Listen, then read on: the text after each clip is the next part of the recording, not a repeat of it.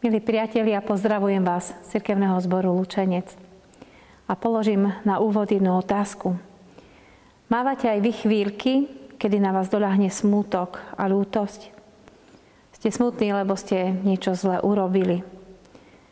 A potom vám to niekto vyčítal, alebo si to vyčítate vy sami. Pripomenulo mi to situáciu kresťanov v Korinte. V Novej zmluve, v 2. liste Korintským 7. kapitole, apoštol Pavel týmto kresťanom píše tieto slova. Vidím totiž, že vás ten list na čas zarmútil. Teraz sa však radujem, nie preto, že ste sa zarmútili, ale že vás zármutok priviedol k pokániu. Bol to zármutok podľa Božej vôle, a tak sme vám v ničom neuškodili. Veď zármutok podľa Božej vôle prináša pokánie na spásu a to netreba ľutovať. Zármutok podľa sveta však prináša smrť, hovorí apoštol Pavel. Pavel vedel o zlyhaní u korintských kresťanov. Keď na to v liste poukázal, vedel, že ich tým určite zarmúti. A nielen to, riskoval, že si to zle vyložia, že sa urazia alebo sa úplne od neho odvrátia. No Pavel nemlčal, poukázal na chybu, ktorú bolo potrebné vyriešiť a robil to s dobrým úmyslom pre ich dobro. Áno, kresťania boli Pavlovou kritikou zasiahnutí, možno aj zahambení a zarmútení. No ich ľútosť bola napokon namierená správnym smerom. Viedla ich pokániu a tým aj k očisteniu, k náprave pomerov v spoločenstve cirkevného zboru a k takej novej, úprimnej horlivosti. Tu vidíme, bratia a sestry, že pravá ľútosť, aj keď spôsobuje v našom vnútri múky, môže byť pre nás vzácnou a požehnanou chvíľou. Pán Boh vtedy skrze Ducha Svätého pracuje na našom charaktere oveľa intenzívnejšie ako v čase, keď sa nám zdá všetko v poriadku. Samozrejme, deje sa tak len vtedy, ak mu to dovolíme.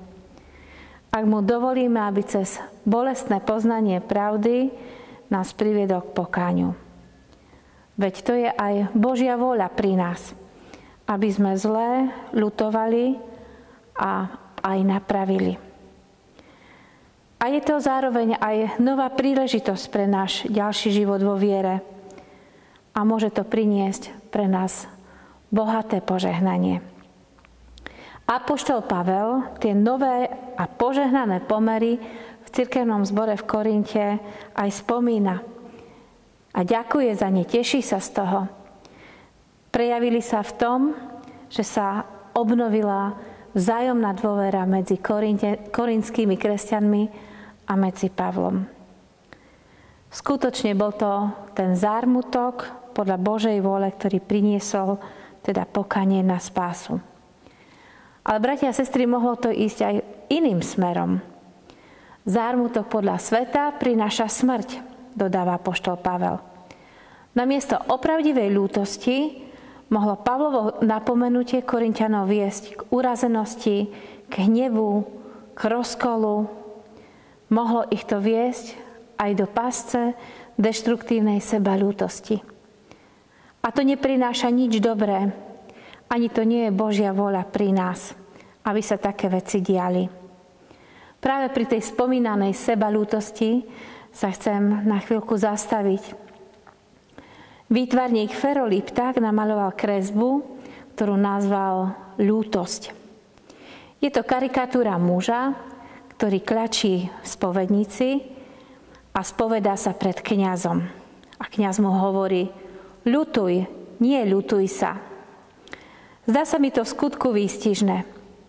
Zármutok podľa sveta môže byť takým utešovaním nášho zraneného ega, keď sa utiekame a utápame v sebaľútosti.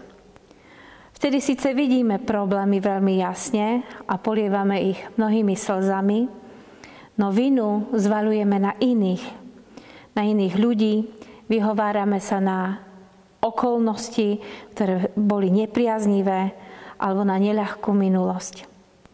Niekto tak funguje aj celé roky a nepohne sa ani o milimeter ďalej.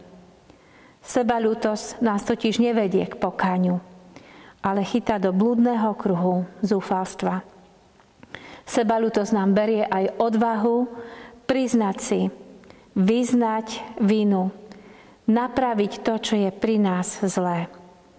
V sebaľútosti sme tak zameraní na seba, že zabúdame na Pána Boha, ktorý chce pri nás činiť nové veci práve cez pokánie a nápravu. Sebaľútosť preto môžeme ozaj nazvať aj tým zármutkom podľa sveta, ktorý prináša smrť.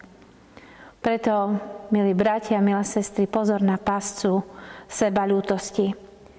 Vzdialuje nás ľudí od Pána Boha, aj keď kľačíme na kolenách. Preto ľutuj, neľutuj sa. Pomodlíme sa. Drahý Pane, sú veci v našom živote, ktoré nie sú v poriadku. Ty o nich vieš a vieme o nich aj my. Sme smutní, že hriech nabral také kontúry a rozmery v našom živote. Chráň nás, aby sme nepadli do pásce sebaľútosti, v ktorej odmietame Ti byť poslušní a nechať sa Tebou viesť. Prosíme Ťa, veď nás svojim Duchom Svätým k pravej ľútosti a k pokáňu. Daj nám silu zmeniť a napraviť to, čo sa dá. Nech sa deje pri nás Tvoja svätá vôľa. Amen.